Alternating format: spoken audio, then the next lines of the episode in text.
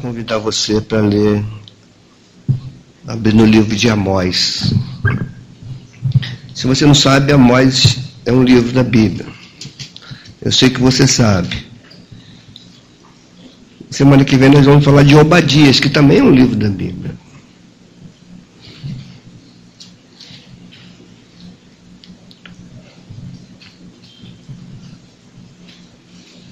É, eu já começo dizendo que não é nada fácil pregar nos profetas menores.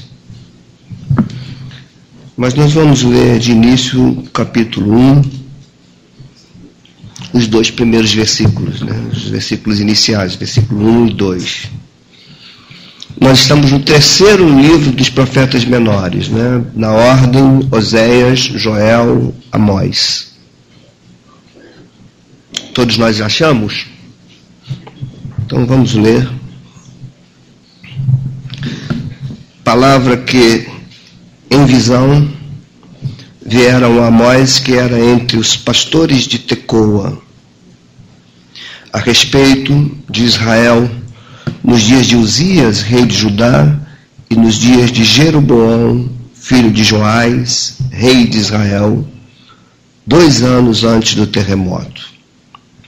Ele disse: o Senhor rugirá de Sião, e de Jerusalém fará ouvir a sua voz. Os prados dos pastores estarão de luto, e secar-se-á o cimo do Carmelo. Senhor Deus, pedimos que tu abras os nossos olhos, o nosso entendimento, o nosso coração, para entender a mensagem deste livro sagrado para os nossos dias hoje. Fala conosco, te pedimos de coração quebrantado. Use, Senhor, a minha vida e que tudo isso seja para a tua glória. Não permita que os teus filhos fiquem habituados em ouvir, acostumados em ouvir, sem que aquilo que eles ouvem cause impacto e transformação na sua forma de viver.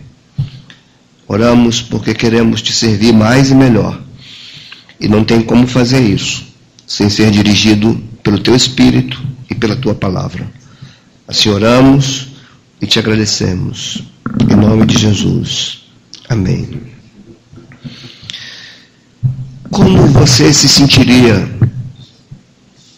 estando no teu trabalho, nos teus estudos, na tua vida comum, na tua vida cotidiana?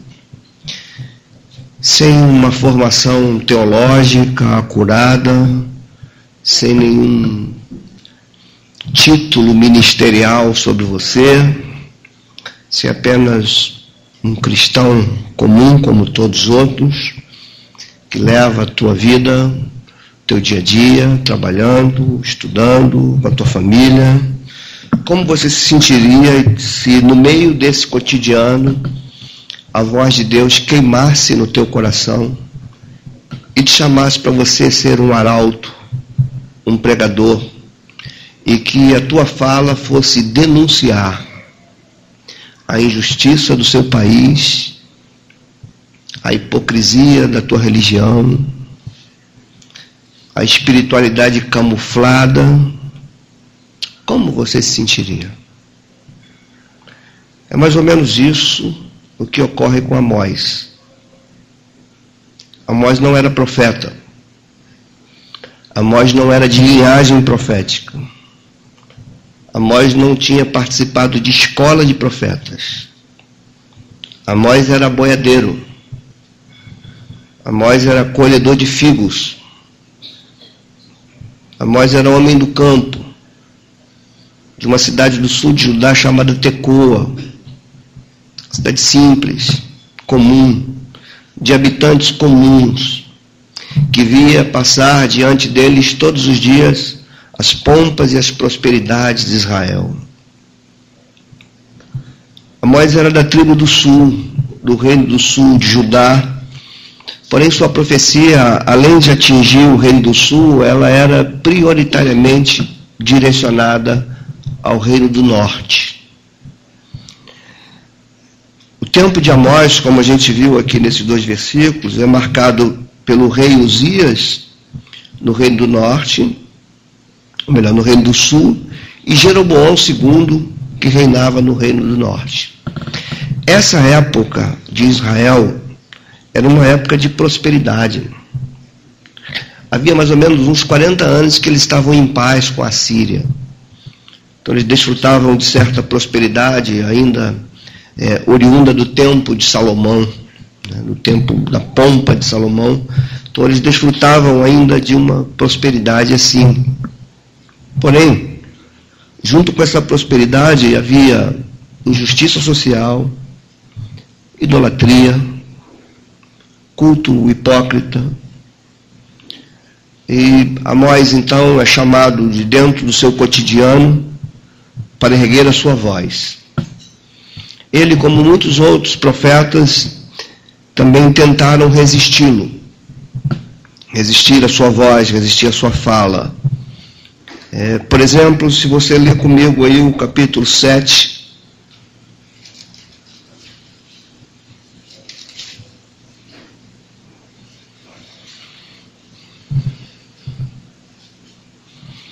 Esse capítulo, esses versículos que nós vamos ler agora, ele talvez sintetiza muito, um pouquinho aquela época. A, a liderança religiosa de Israel, é indiferente,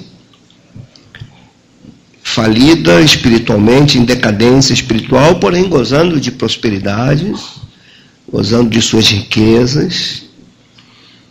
E a voz de Amós começa a incomodar essa elite, tanto da elite religiosa como da elite civil mesmo do povo. Tanto os sacerdotes como os próprios príncipes das cidades eram incomodados com a voz de um boiadeiro, de um colhedor de figos. O nome dele já diz, é colhedor, quer dizer o nome de Amós, no significado.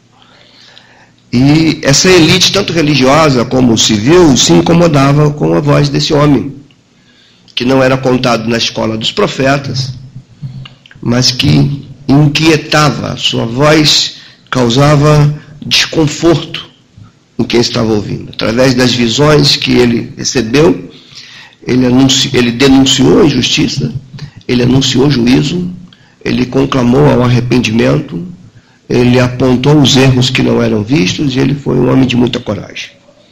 Por isso, no versículo 10 do capítulo 7, você vai ver assim. Então, Amazias, o sacerdote de Betel, então a gente está aqui com uma autoridade religiosa. O sacerdote de Betel mandou dizer a Jeroboão rei, aí a gente está com autoridade civil. Está vendo? As duas castas estão juntas. Ó.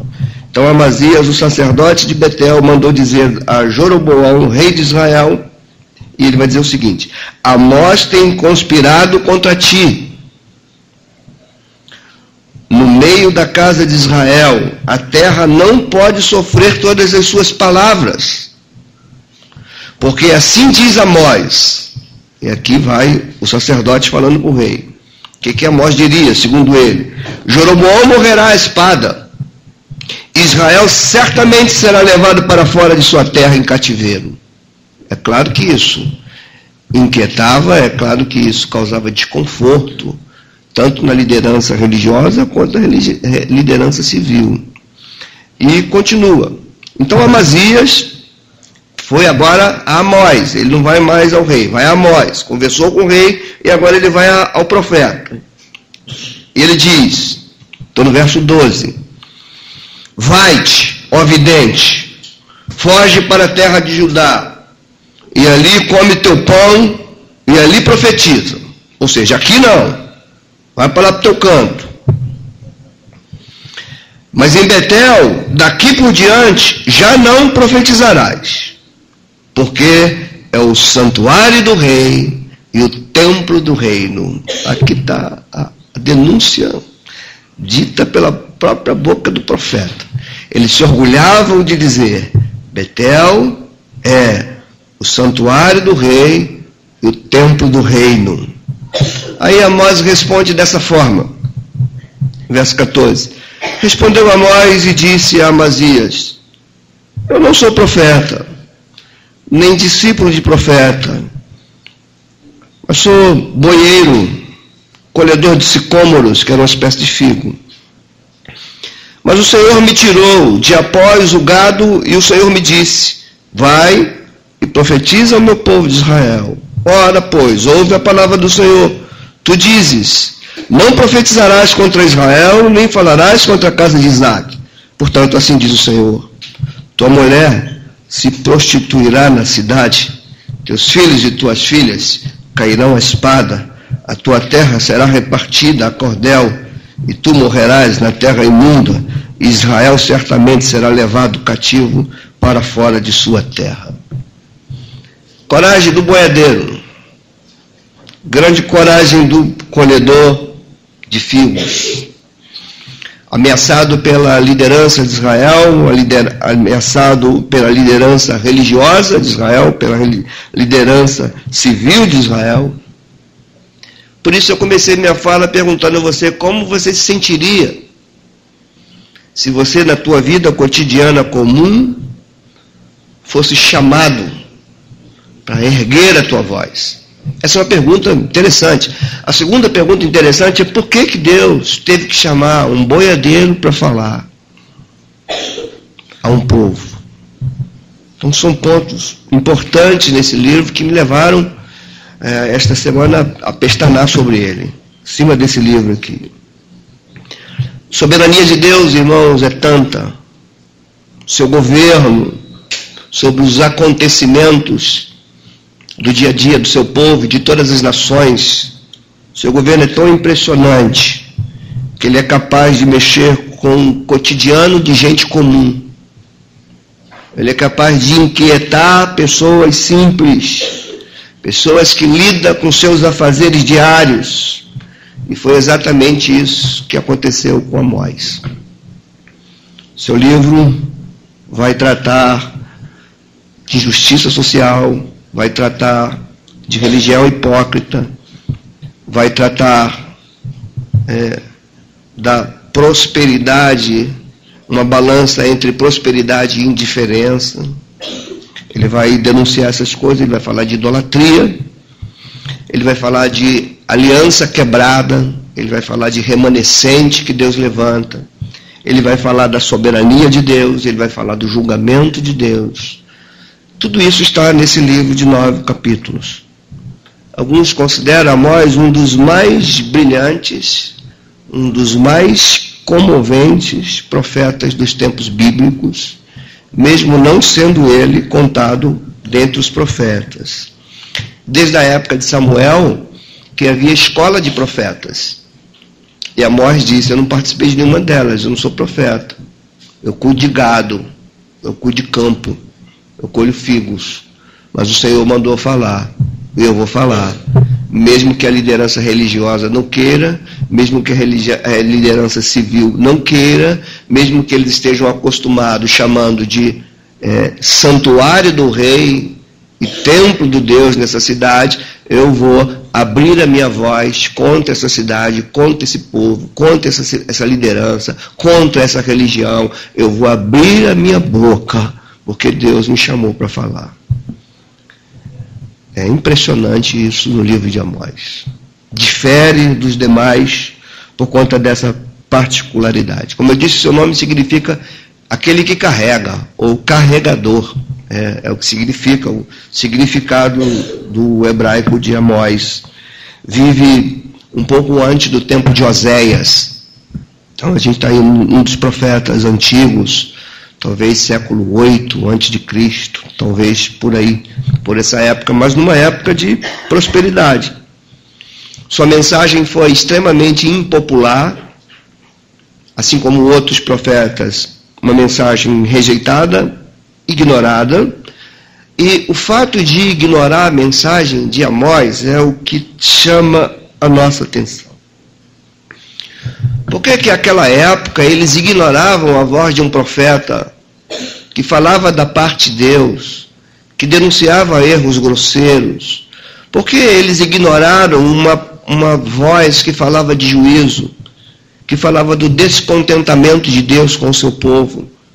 Por que, que essa voz foi ignorada? Isso é um, um grande sinalizador, para os nossos dias, tanto do ponto de vista coletivo quanto do ponto de vista individual. A voz de Amós foi ignorada porque Israel estava vivendo um dos melhores tempos da sua época.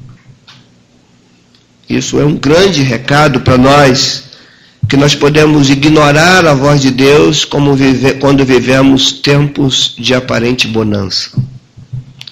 Podemos nos enganar com nossa prática religiosa e não estarmos atentos àquilo que Deus está sinalizando e apontando.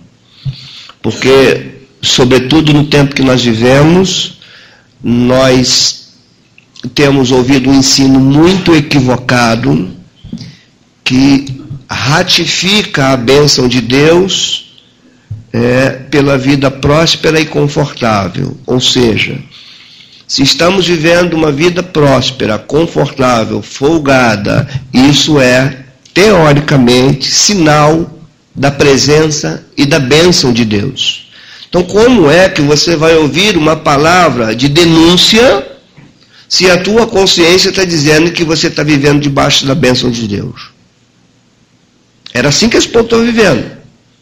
Para eles, estão vivendo debaixo da bênção de Deus. A paz com a Síria não era um tempo de guerra, era um tempo de prosperidade, eles deitavam em camas de marfim, eles bebiam vinhos em taças, eles comiam churrasco de picanha, eles estavam curtindo, eles estavam fazendo tudo. E nessas festas, nesses encontros sociais, onde havia comida, bebida, fartura, luxo, não havia espaço para admitir que Deus estava denunciando aquela religião. Esse é um grande recado, irmãos. Talvez o maior deste livro. Talvez o maior recado deste livro é esse. Como que as aparências podem camuflar algo que Deus está denunciando.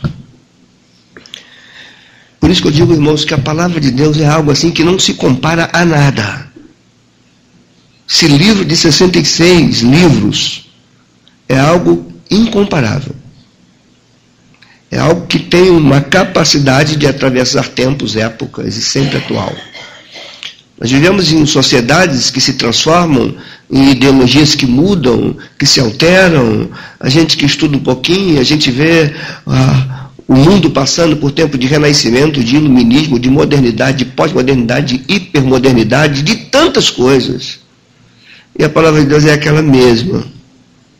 Eu estou lendo um livro para vocês aqui que tem mais ou menos uns 3 mil anos. Olha a relevância dele a contextualização desta mensagem.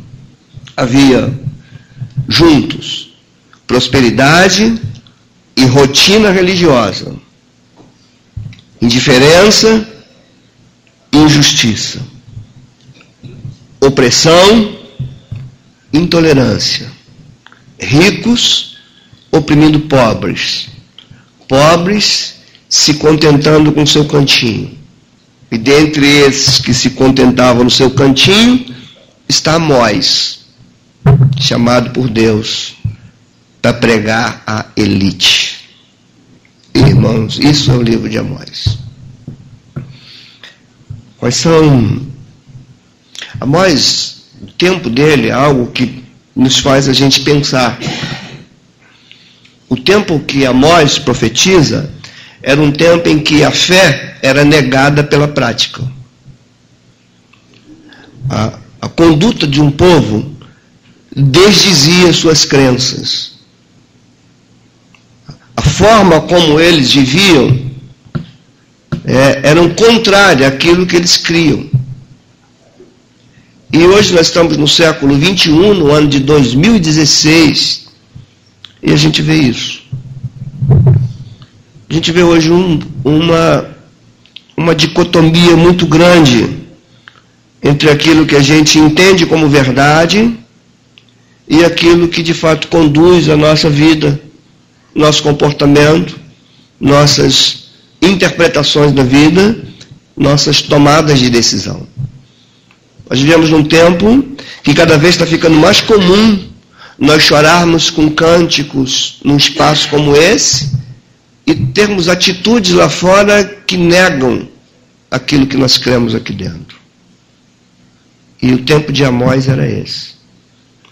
Respondendo uma das perguntas que eu fiz, por que, que Deus chama um povo que não é da elite profética para profetizar? Por que, que Deus não levantou alguém de dentro do templo de Israel para falar? Quando as lideranças religiosas se corrompem, Deus, no meio do seu povo, levanta a voz profética. E isso, de certa forma, está acontecendo hoje. Aconteceu na história da igreja. As vozes proféticas se levantam, às vezes fora da elite religiosa. A gente tem que agradecer a Deus, irmãos, por ter uma igreja como a nossa e um púlpito como o nosso. Que se preocupa em expor verdades e fazer a gente pensar a nossa época, à luz daquilo que a Escritura ensina. Por isso, esse desafio e essa proposta de pregar uma, uma série de mensagens tão longa como é esta, né? Todo o Conselho de Deus é o nome dessa série. Que a gente vai em 2016 pregar todos os livros do Antigo Testamento. E a gente quer, em 2017, entrar pelos livros do Novo. Fazer, levar essa igreja para dentro da, do, da Bíblia e a Bíblia para dentro da igreja. Eu tenho pelo menos umas cinco lições para a gente trabalhar aqui nesse livro. Pelo menos cinco coisas para a gente refletir. Uma delas, ela é bem, ela está bem nas entrelinhas do livro e é por ela que eu começo, para a gente entender. Uma das lições desse livro é que em tempos de crise espiritual, em tempos de decadência religiosa, Deus pode chamar aqueles que estão no anonimato. Esse é um fato. Deus pode inquietar você. Deus pode mexer com o teu coração. Deus pode, de uma forma que talvez você não entenda, começar a inquietar o teu interior e você começar a nutrir uma sede pela palavra dele, por conhecer a sua fé, um desejo intenso de falar à igreja, de se posicionar como um cristão da sua época, e quando isso acontece, é Deus agindo, e eu suspeito que isso esteja acontecendo no meu tempo, na minha geração. Estou vendo gente inquieta, estou vendo jovens inquietos, estou vendo pessoas que não conseguem conviver com uma religiosidade que não legitima a fé que é pregada. Eu vejo isso em jovens, eu vejo isso em pastores também como eu, mas interessante que eu vejo muito isso naqueles que, de certa forma, estão no anonimato ministerial estão no meio. E eu interpreto isso como a maneira que Deus trabalha para levantar um remanescente. O remanescente está dentro do povo dele. E a gente vive hoje uma sociedade civil injusta, opressora, que explora, e a gente vê grande parte da religiosidade brasileira comungando dessa elite, falando o mesmo idioma. Você vê grande massa do povo cristão se dizendo abençoados porque estão acumulando seus carros, seus bens, mesmo que haja gente passando fome, mesmo que aumente o número de morador de rua, mesmo que os pobres continuam sendo oprimidos, mesmo que a classe mais popular seja cada vez mais massacrada, e nós estamos aí ligando a televisão e vendo pessoas testemunhando que agora a sua casa tem tantos carros na garagem, e a gente, quando vai ver isso, isso é a custa de uma religião espúria, de uma fé espúria, de, de comportamentos e procedimentos antibíblicos que negam a fé cristã. E isso era a época de Amós. Em época sim, Deus levanta aqueles que estão no anonimato. Quem era Amós? Apenas um boiadeiro colhedor de figos.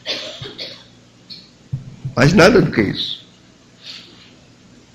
Você pode ser apenas um vendedor, apenas um estudante, apenas uma dona de casa, apenas um chefe de família, apenas um professor, apenas um profissional liberal, apenas um desempregado. Mas em tempo de crise espiritual, Deus chama um dentre aqueles que são apenas alguma coisa. Quem sabe você está no meio desses.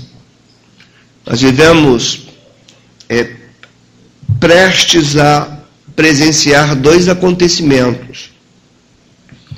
Como eu disse para alguns jovens ontem, talvez a minha geração, da minha idade, não veja isso na sua plenitude. Mas dois acontecimentos estão para acontecer isso aqui se tornar uma espécie de Babilônia do século VI a.C., uma espécie de Império Romano dos primeiros séculos, onde a degradação moral caminhava junto com a religiosidade. Nossa geração está caminhando para isso. É um acontecimento que está por vir. O segundo acontecimento é o lado positivo que certamente se levantará um remanescente. Porque sempre foi assim. Em toda a história da Escritura. Sempre foi assim. E assim será. Tem uma Roma imperial se levantando, degradação moral, religiosidade hipócrita e falsa misturados. A prosperidade como sinal de bênção, total insensibilidade com o pecado, nossa geração está caminhando para isso. Mas junto dessa geração que está caminhando para isso, Deus está começando a chamar os apenas. Apenas boiadeiro. Apenas chefe de família. Apenas dona de casa. Apenas jovem. Mas Deus está chamando. Deus está chamando aqueles que estão por detrás, como estava Amós por trás do gado, por trás da colheita, na terra de Tecoa, no seu povoadozinho, no seu cotidiano, rotineiro, acostumado a um lugar onde o rico fica mais rico, o pobre fica mais pobre. Aí ali Deus chama, vai profetizar. É o remanescente. Então abra o teu coração, porque Deus não está preso aos medalhões. Não é com pastor desfilando de jatinho que Deus vai promover um avivamento no seu povo. Não é por meio dos medalhões, é por meio dos apenas. O que, que você é? Eu sou apenas pastor de uma pequena igreja. Só isso. E é através dos apenas que Deus vai fazer que você é? Sou apenas um pastor, professor que carrega oito tiros no meu corpo. São esses. Apenas estudante universitário. Estou tão feliz com o livro de Amós, porque a igreja que eu pastoreio é a igreja dos apenas. Todos nós aqui. Quem somos? Apenas. Somos apenas. E é através desses, em tempo de crise religiosa, que Deus faz abrir a boca. Que Deus faz aquilo. Que Deus mostra que Ele é Senhor da história. Que Ele é o Senhor das nações. Paulo ensinou aos Coríntios coisa parecida naquela elite da capital da Caia, ele dizia: Vejam que não são muitos os sábios que estão sendo chamados. Mas Deus está confundindo os sábios, chamando aqueles que não são, chamando aqueles que são desprezíveis, chamando aqueles que ninguém esperava algo. Então eu estou falando aqui para adultos, para jovens, para adolescentes, falando com meu coração cheio de emoção, que você está dentre aqueles que são chamados de apenas. Não se acanhe, não se menospreze, não se diminua. Não se abata se alguém falar para você que você não quer nada com Deus. Não se abata com isso. Seja sincero com teu Deus. Seja apenas um apenas. Que Deus vai abrir a tua boca até alguém falar: quem é este?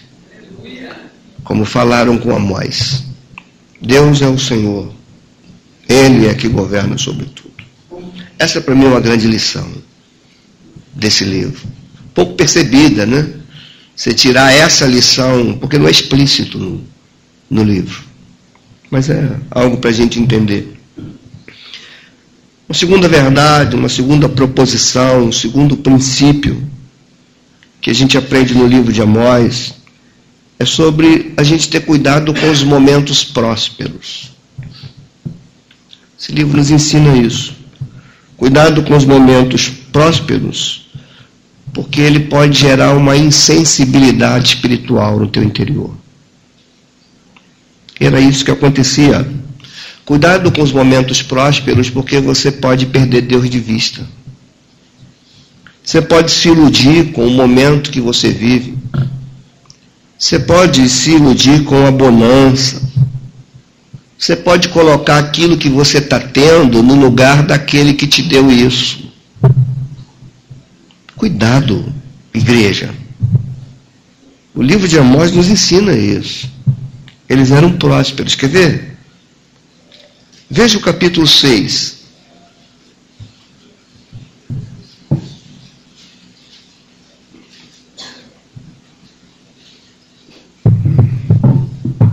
Olha, olha a insensibilidade do verso 3 aí, bem registrada. Vós que mais imaginais estar longe o dia mau, e fazeis chegar o trono da violência. Olha como é que eles eram. Eles ignoravam que o dia mal podia chegar, porque eles estavam iludidos com o tempo da prosperidade que eles viviam. Olha como eles estavam, no verso 4.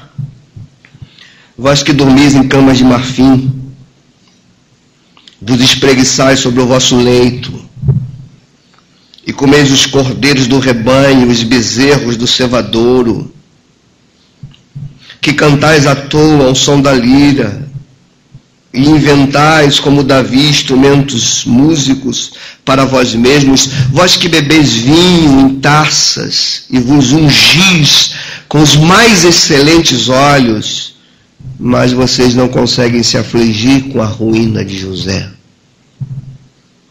Você parou para notar a força desse texto? A vida próspera cegava a espiritualidade daquele povo. A sensibilidade foi embora, o discernimento se foi. Eles se tornavam insensíveis. Comamos, bebamos e amanhã morreremos. É a vida. Enquanto eu estiver comprando, conquistando, acumulando, viajando, tendo minha casa de praia, tendo isso para fazer, eu não vou conseguir perceber que tem um Deus denunciando algo.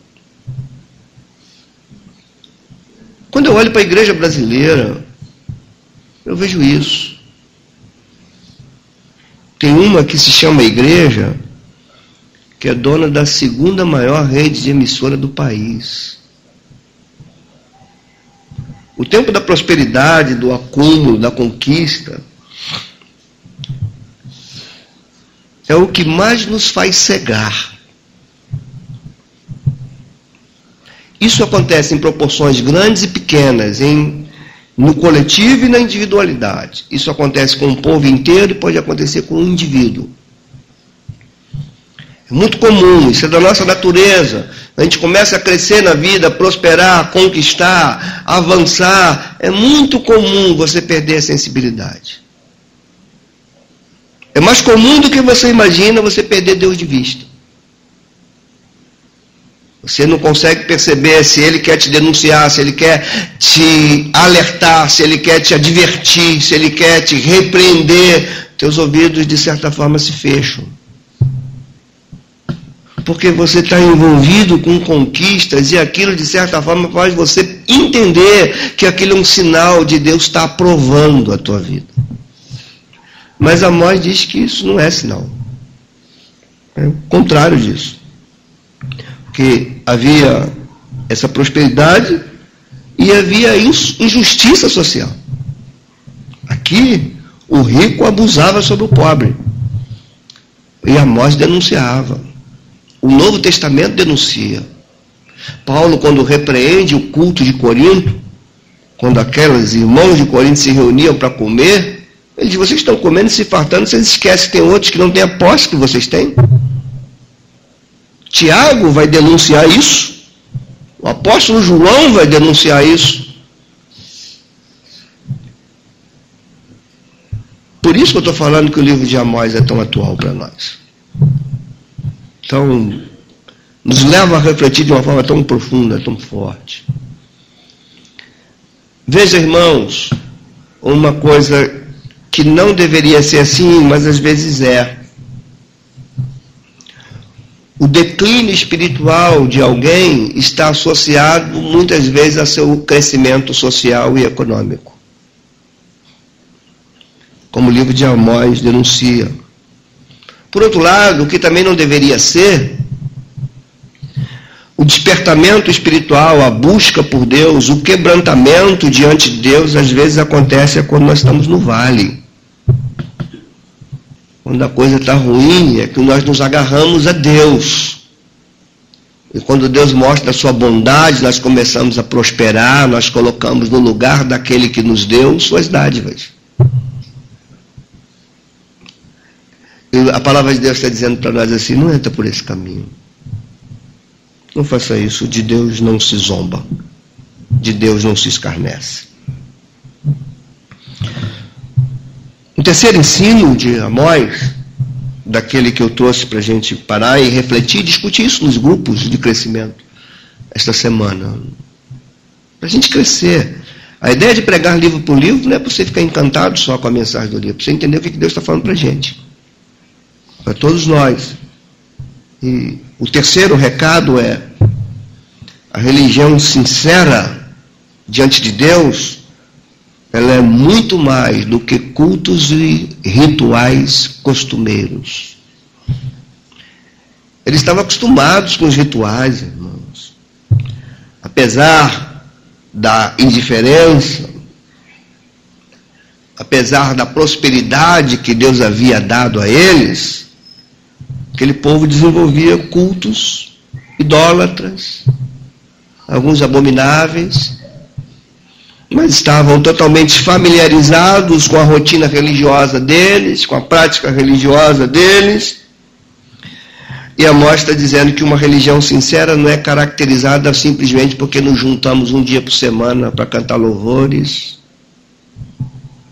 Não. Não são rituais costumeiros e cultos convencionais que vão caracterizar uma fé legítima, uma religião legítima, uma espiritualidade legítima. Olha comigo o capítulo 4.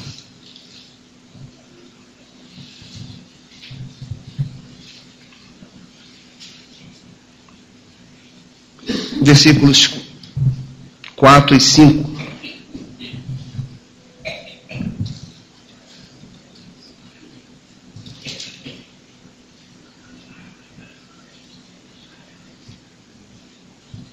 Lembra que o sacerdote Amazias disse para Amós assim: em Betel você não profetiza. Vai profetizar lá na tua terra. Aqui não. Por quê? Que, que aquele, aquele sacerdote, junto com o rei, não queria ouvir a voz do boiadeiro ali em Betel. O que estava acontecendo em Betel? Que Amós, a presença e a fala de Amós eram uma ameaça. Esses dois versículos aqui explicam. Ó, Vinde a Betel, que era o lugar do culto, do templo, o que, que eles vão fazer lá? Vinde a Betel e transgredi. A Gilgal e multiplicai as transgressões. A cada manhã trazei os vossos sacrifícios, e de três em três dias os vossos dízimos. Oferecei sacrifício de louvores do que é levedado, e apregai as ofertas voluntárias e publicai-as, porque disso gostais, ó filho de Israel, disse o Senhor Deus. O que, que Amós está falando aqui? O culto de vocês é uma transgressão. É o que Amós denuncia. Vocês multiplicam a transgressão nos seus sacrifícios que vocês estão acostumados a fazer. Aí a gente lembra a voz de outro profeta que diria que eu não me agrado de sacrifícios, mas é de coração quebrantado, de um povo de compaixão. Davi já dizia isso quando foi denunciado pelo seu pecado, quando se arrependeu. Ele dizia para o Senhor: Tu não te agrada de sacrifício, senão eu te daria. Mas de um coração quebrantado e contrito, isso tu não desprezas, Senhor. O que acontecia aqui eram sacrifícios oferecidos com corações empedrecidos com corações não quebrantados, com gente que não reconhece seus erros. E Amós era uma ameaça. Paulo dizia isso aos Coríntios quando ele falava assim: Nisso eu não vos louvo, porque vocês estão se reunindo para pior e não para melhor. Esse texto, junto com a fala de Paulo aos Coríntios, nos abre os olhos e os ouvidos e o coração para algo. Dependendo da forma como nós cultuamos a Deus, nós podemos estar regredindo espiritualmente e não progredindo. Quando os rituais tomam lugar dos princípios, nós estamos regredindo. Quando a presença de Deus é medida pelas nossas posses, estamos regredindo. Quando somos capazes de entregar dízimos e carregar mágoas, estamos regredindo. Quando somos capazes de cantar louvores e falar mal dos nossos irmãos, estamos regredindo. Nos ajuntamos, mas não para melhor. De Deus não se zomba, irmãos. Grande livro Ô oh, boiadeiro bendito, que livro! Há um quarto ponto.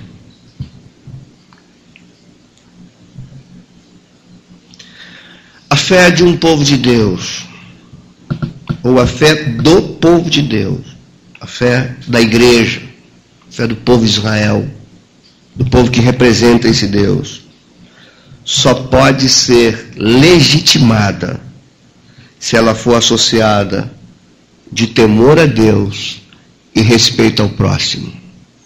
Senão ela não é legítima. E Amós dizia isso. Eles nem temiam a Deus, nem respeitavam o próximo. Eles oprimiam o próximo. Era o forte sobre o mais fraco, o rico sobre o mais pobre.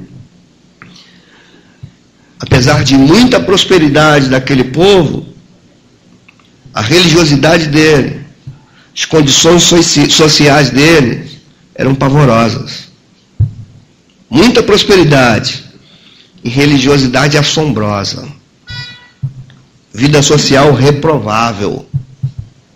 Algo que não representava Deus.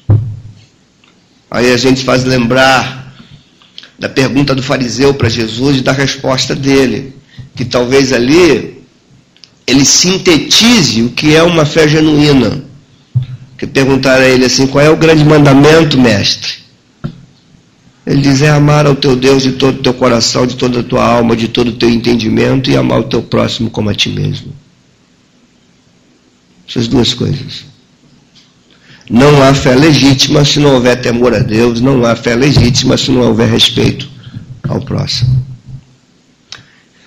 Como é que Deus quer ver um povo na terra? Deus quer ver um povo na terra que tema a Deus, que respeite o próximo. O grande problema dos nossos dias é que nós vemos ideologias que falam do respeito ao próximo, mas que não temem a Deus. Por outro lado, tem aqueles representantes da religião que diz temer a Deus, mas que não respeita o próximo.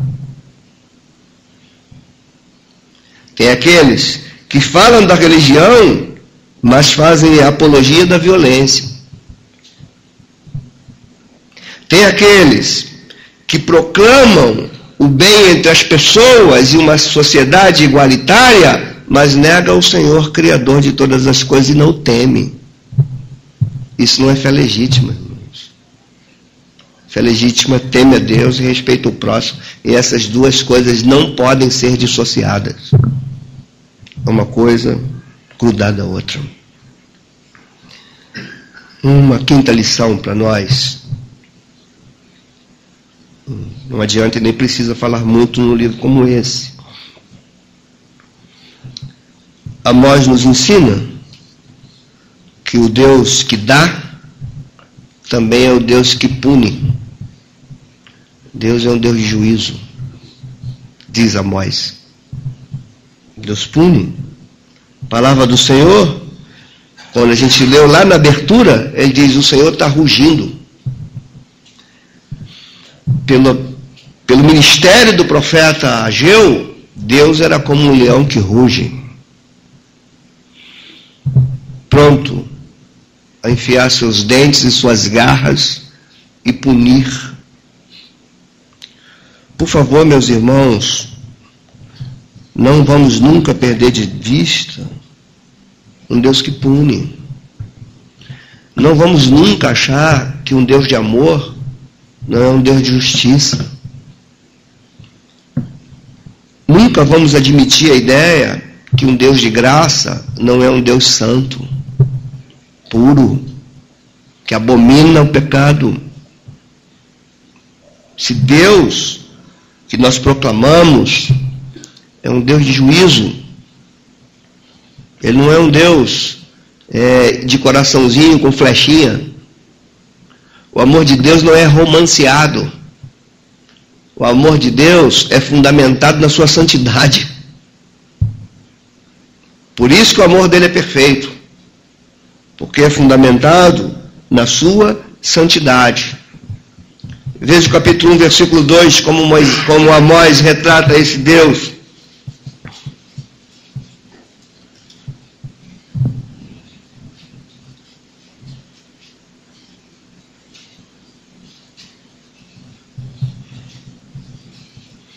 Ele diz, ele disse, o Senhor rugirá de Sião, e de Jerusalém fará ouvir a sua voz. Os prados dos pastores estarão de luto, e secar-se-á o cimo do Carmelo, assim diz o Senhor, por três Aí ele vai citar uma série de juízos de Deus sobre nações. Verso, no capítulo, no verso 3, ele fala de Damasco. No verso 6, ele fala de Gaza. Verso 9, ele fala de Tiro. No versículo 11, ele fala de juízo sobre Edom. No versículo 16, ele fala de juízo sobre Amon. No capítulo 2, no versículo 1, ele fala de juízo sobre Moabe. E no capítulo 2, versículo 4, ele fala do juízo sobre a transgressão de Judá, que é seu povo. Que, que isso nos ensina? Que esse Deus é um Deus de juízo. Isso é um Deus que pune. Ele não é aquele que nós iludimos com nossas habilidades verbais. Nós temos habilidades verbais que nós conseguimos usar a nossa verbalização até para conosco, para aliviar nossas consciências, mas Deus não é assim que impede o juízo de Deus é um coração arrependido, quebrantado diante dele. Ninguém impede o juízo de Deus com argumentos humanos tentando persuadi-lo a entender você. Nós só conseguimos nos livrar do juízo de Deus quando temos o reconhecimento da sua santidade, o reconhecimento da nossa pecaminosidade, coração quebrantado, arrependido, perdão pedido, pecado jogado de lado e vida que prossegue para agradar o nosso Deus. Agora, esse Deus que é de juízo, que Amós anuncia, Moisés, Amós também anuncia que esse Deus de juízo é um Deus de remanescente. E a gente vê o tema do remanescente aqui trabalhando. Por exemplo, Amós capítulo 9.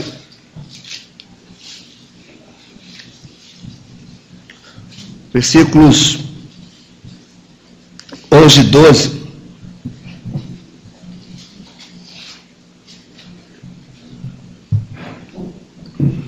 Diz assim: Naquele dia, aí ele aponta para o futuro, ele aponta para um Deus que não perde, seus planos não são frustrados, seus decretos se cumprem, sua aliança não quebra, sua fidelidade é inviolável. Ele vai dizer assim: naquele dia levantarei o tabernáculo caído de Davi, ele está se referindo a Judá, a Sião, que estava caída, ele diz: Naquele dia levantarei o tabernáculo caído de Davi, repararei as suas brechas, e levantando-o das suas ruínas, restaurá-lo-ei como fora nos dias da antiguidade, para que possua o restante de Edom e todas as nações que são chamadas pelo meu nome, diz o Senhor que faz estas coisas. Presta atenção no que a nós está falando aqui. Ele está falando que um Deus de juízo é um Deus que, mesmo o seu povo sendo infiel, ele jamais quebra a sua aliança. E se ele diz que de Sião sairá a lei, que a palavra do Senhor de Jerusalém, ele vai cumprir isso. E passam-se anos, passam-se séculos, lá na frente, na cidade de Jerusalém, alguém morre. Na cidade de Jerusalém, alguém ressuscita. Na cidade de Jerusalém, o Espírito de Deus é derramado. Na cidade de Jerusalém, discípulos são enviados, missionários vão embora. Aquilo ali de Judá, de Jerusalém, o tabernáculo que estava caído começa a se erguer. E aquilo que ele profetiza aqui, no meu nome, diz o Senhor, quando ele diz no verso 12: para que possuam o restante de Edom e todas as nações que são chamadas pelo meu nome, ali de, Jerusalém, você vê ele dizendo assim: vão para Jerusalém, Samaria, Judéia, até os confins da terra, e a, a graça de Judá, a graça de Jerusalém, vai se extrapolando para além dos muros judaicos Outras nações vão se rendendo, a palavra de Deus vai se cumprindo, gentios vão se convertendo, Jerusalém não entende, os judeus não estão entendendo. Agora não só aqueles da lei de Moisés, são aqueles que não tinham lei, estão chegando. Tem gente de tudo quanto é lado, de tudo quanto é canto, de tudo quanto é nação. Por quê? Conflito. Vamos nos reunir, vamos entender o que está acontecendo. Capítulo 15 de Atos eles se reúnem para tentar entender o que está acontecendo. Há uma reunião de anciãos, de presbíteros, apóstolos. O que faremos? Porque de Judá, de Jerusalém, a palavra fluiu e tem gente fora. O que nós vamos fazer? O que está acontecendo? Como a gente interpreta isso? Muitos ali falam, Pedro fala, Paulo fala, e Tiago, pega a palavra e venha comigo, por favor, para o livro de Atos. Vamos ver o que, que Tiago fala. Presta bem atenção no capítulo 9 de Amós. Agora em Atos capítulo 15. Lá no versículo 16.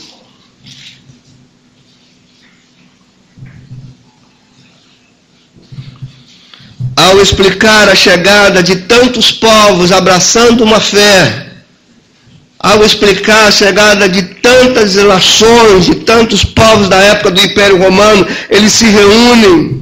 Pedro discursa, Pedro fala o que aconteceu. E dentre as palavras do, vem o parecer de Tiago. Ele diz,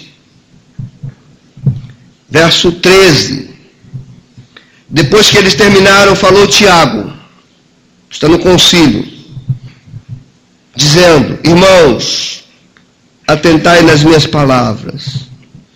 E expôs Simão, Pedro, como Deus primeiramente visitou os gentios, a fim de constituir dentre eles um povo para o seu nome. E aqui é que vai. Olha o que, que Tiago percebe. Conferem com isto as palavras dos profetas, como está escrito. Cumpridas estas coisas, voltarei, e ele cita Amós. Voltarei e reedificarei tabernáculo caído de Davi, levantando-o de suas ruínas, restaurá-lo-ei, que os demais homens buscam, para que os demais homens busquem o Senhor, e também todos os gentios sobre os quais tem sido invocado o meu nome, diz o Senhor, que fez estas coisas conhecidas desde séculos.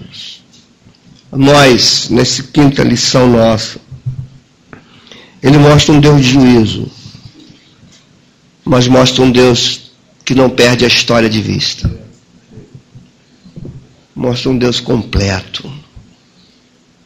Olha para o nosso tempo, irmãos. Às vezes eu falei para vocês aqui de meio profeticamente dizendo que duas coisas estão para acontecer. Nossa sociedade se tornará um império romano do século XXI, com toda a sua imundícia e religiosidade caminhando juntos. Mas no meio disso se levantará um remanescente. E a explicação é porque se levanta o remanescente é essa de Amós. Que num tempo de uma religiosidade caída, de uma sociedade hipócrita, das autoridades civis misturadas com as autoridades religiosas, fazendo tudo que desagrada a Deus. No meio disso ele diz, no meio disso ele diz, se levantará o Senhor e ele há de levantar esse tabernáculo que está caído. Ele há de restituir Judá. Passam-se séculos e séculos, e é de Jerusalém, dali, daquele ponto, que a fé é disseminada pelo mundo inteiro. E quando o mundo inteiro vem para Jerusalém, para ser discutido em Jerusalém, o apóstolo diz: é o que o profeta anunciou, está se cumprindo. Se cumpriu lá, está se cumprindo hoje, se cumprirá ainda na nossa geração, nas próximas gerações. O que, você deve guardar no teu coração quando você ouve uma mensagem como essa? Num culto como esse? Entenda uma coisa, meus irmãos, para a gente aplicar na nossa vida. A mensagem dos profetas nem sempre é confortante. Isso é uma característica dos profetas. A mensagem dele nem sempre é tudo aquilo que a gente queria ouvir. Mas ela tem uma coisa de boa ela é sempre verdadeira. E ela sempre visa conduzir para a verdadeira vida. Então guarda isso. Não rejeite o que Deus está falando para nós. Não tente reinterpretar isso segundo a tua lógica, segundo tuas justificativas. Entenda o que Deus está falando para você, mesmo seja uma verdade que hoje confronte, é uma verdade que nos direciona à verdadeira vida, à verdadeira espiritualidade, à verdadeira fé, ao verdadeiro culto, à verdadeira igreja, à verdadeira religião. Então, por favor, receba, absorva. Porque nós aprendemos de forma equivocada a falar assim, eu recebo. Você já falou isso uma vez? Normalmente quando você fala eu recebo, é o quê? Só coisa boa. Só coisa boa. Deus está me falando que você vai ter um carro. Eu recebo. Deus está falando para você repensar a forma como você cultua Ele. A gente tem que dizer: Eu recebo. Porque Ele sabe o que faz. Ele é Deus sobre tudo. Aplica uma coisa no teu coração, assim como eu tenho tentado aplicar no meu, nossa espiritualidade deve ser prática e coerente com aquilo que a gente crê. Mesmo que nos confronte. Eu não posso ser incoerente com aquilo que eu creio. Irmãos, a ética é a forma como nós nos comportamos e agimos. A forma de comportarmos e agirmos é coerente com o padrão moral que nós temos. Só que o padrão moral que nós temos tem que ser coerente com aquilo que a Escritura ensina. Trocando em miúdos, pegando agora no sentido inverso, aquilo que as escrituras ensinam que vai formar o meu padrão moral e é o meu padrão forma, moral formado que vai dirigir a minha ética e a minha ação. Espiritualidade sadia, ela tem que ser prática, ela tem que ser coerente, ela não pode ser só filosófica, somente teológica. Aliás, a teologia sem ação é discurso acadêmico. A teologia com ação é legitimar a verdade de Deus. E é isso que a gente procura. Eu tenho um ponto aqui que eu anotei hoje. Você, agora você tem direito de discordar comigo, tá? Se você vê contradição aqui. Quase a metade da população, se não mais, se diz pertencer a uma igreja ou católica ou evangélica. Eu vi um homem falar isso e registrei. Quase a metade da população se diz hoje pertencente a uma igreja ou é, ligada a um cristianismo,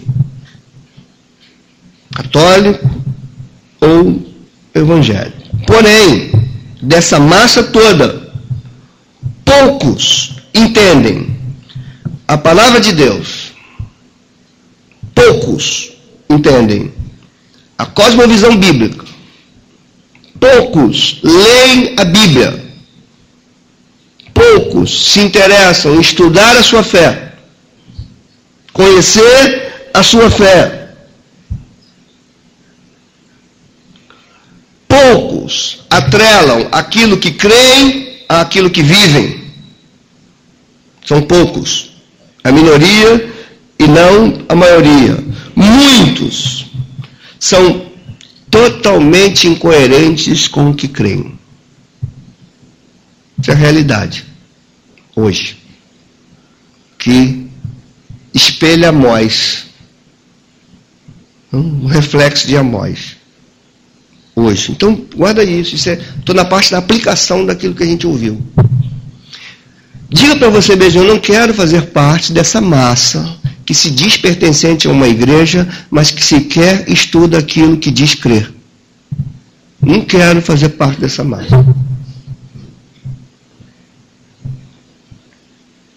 É fundamental que fé e obras sejam integradas para a gente legitimar o que é cristianismo.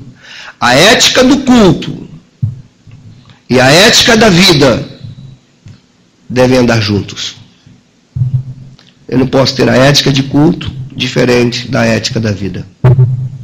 As duas devem caminhar juntos. Eu termino com pergunta. Como é a nossa vida? Como é a minha vida? Como é a tua vida? Quando nós não estamos envolvidos com as nossas atividades religiosas. Como é, ela? Ela espelha Amós, contexto de Amós, o livro de Amós. Estava lendo um artigo nesses dias dizendo é, que grande parte dos cristãos dobram seus joelhos em oração, oram ao Senhor, depois levantam dali e vão para o dia a dia, sequer lembram do que falaram com Deus. Grande parte. Grande parte dobram seus joelhos se dizendo confiar em Deus, depois se levantam confiando em si próprios. Grande parte. Eu não quero fazer parte dessa estatística. E a melhor forma que eu tenho para não fazer parte dessa estatística é começar a admitir que eu posso fazer parte dela. A melhor forma é não, é, é, não é eu rejeitando o que eu estou ouvindo. É eu recebendo o que eu estou ouvindo. Trazendo para a minha vida o que eu estou ouvindo. Desejar crescer com meu Deus. Somos chamados para ser sal para ser luz. Que os homens vejam as nossas obras e glorifiquem o nosso Pai que está nos céus. Amós é uma grande lição para todos nós, irmãos. Que Deus nos abençoe. Que Deus nos dirija. Vamos orar. Vamos quebrantar o nosso coração diante dele. Eu peço muito a você que me ouviu, esteja no grupo de crescimento essa semana, com esses apontamentos na mão. Vamos discutir isso aqui, irmãos. Vamos trazer isso para a nossa vida. Vamos trazer isso para nós aqui. Antes da gente orar, deixa eu só te falar uma, mais uma coisinha. Irmãos, nos fez muito mal a ideia de um cristianismo radical, de impacto, de acontecimentos. A gente ficou refém disso. E a gente acabou crescendo um cristianismo puro e simples, porém contínuo. Vida cristã não se desenvolve com picos de espiritualidade. Vida cristã se desenvolve passo a passo. Ela é linear, mas ela é constante. Vida cristã, quem desenvolve espiritualidade com Deus, nunca fala, eu vou dar um tempo para Ele. Eu estou cansado de servi-lo. Quem cansa de servir a Deus é porque deu passos maiores do que deveriam dar. Vida cristã é assim, ó. Eu oro todo dia, a gente lê a Bíblia todo dia. O que, que Deus quer? Um povo que entre aqui, que cultue, que pare, que escute ele falar, que absorve o que ele fala e que sai daqui quando tiver no teu condomínio, no teu trabalho, na tua faculdade, na tua escola, no teu ensino médio, entre teus amigos, que você leve aquilo que você aprendeu contigo e você conviva com a tua sociedade, desenvolvendo aquilo que você crê e aquilo que aplica na tua vida. É isso. Isso é cristianismo puro e simples. É assim. Ah, quando inventaram o cristianismo de evento, acabaram. Acabaram com o cristianismo. A gente ficou viciado em impacto. Radical, é evangelismo de impacto, é isso de impacto. Que impacto? A vida, vida cristã é contínua. Assim, direto, passo a passo. Assim, na maciota. Vamos lá, mas com honestidade, com sinceridade, com pureza, com integridade, com coerência. Senhor meu Deus,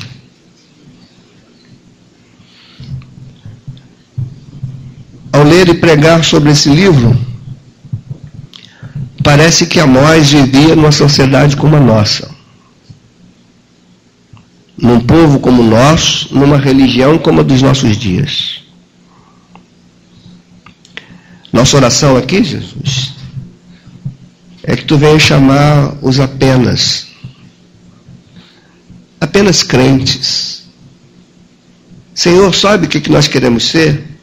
Apenas crentes, apenas fiéis a Ti, apenas coerentes, apenas crédulos, apenas referência do Teu reino. Queremos simplicidade na nossa fé. Não é grandeza, não é barulho, não é impactar pessoas. Não é isso que queremos, Senhor. Queremos uma fé pura, simples, que teme a Ti e que se importa com o próximo que olha para cima e que olha para o lado. Queremos isso, Senhor. E nós declaramos nesta noite que nós dependemos completamente de Ti, do Teu Espírito. Nós reconhecemos que vivemos numa sociedade viciada em religião, mas que não te conhece, que não conhece Tua palavra, que não conhece Teus desígnios. Mas aqui está uma pequena igreja, aqui está, Senhor, apresento diante de ti aquilo que tu já conheces. Uma igreja de apenas. Leva-nos ao centro da tua vontade, Senhor. Leva-nos. Não permita que os momentos prósperos tirem nossa sensibilidade. Não permita que confundamos rituais e cultos costumeiros com fé sincera e legítima. Não permita, Senhor, que nossa fé não seja legitimada pelo temor a Ti e pelo respeito ao próximo. Não permita, Senhor, que conhecendo a tua graça, percamos de vista a tua santidade.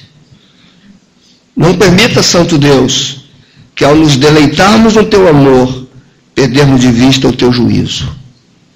Não permita, Santo Deus, que a gente esqueça que tu nunca perdes os teus decretos, que tu tens remanescentes e que tu é o que restaura o tabernáculo de Davi que estava caído. Que levanta e que ergue, que isso aqui está debaixo do teu domínio e não do nosso. A ti seja a glória, hoje e sempre. Amém, amém. Eu acho que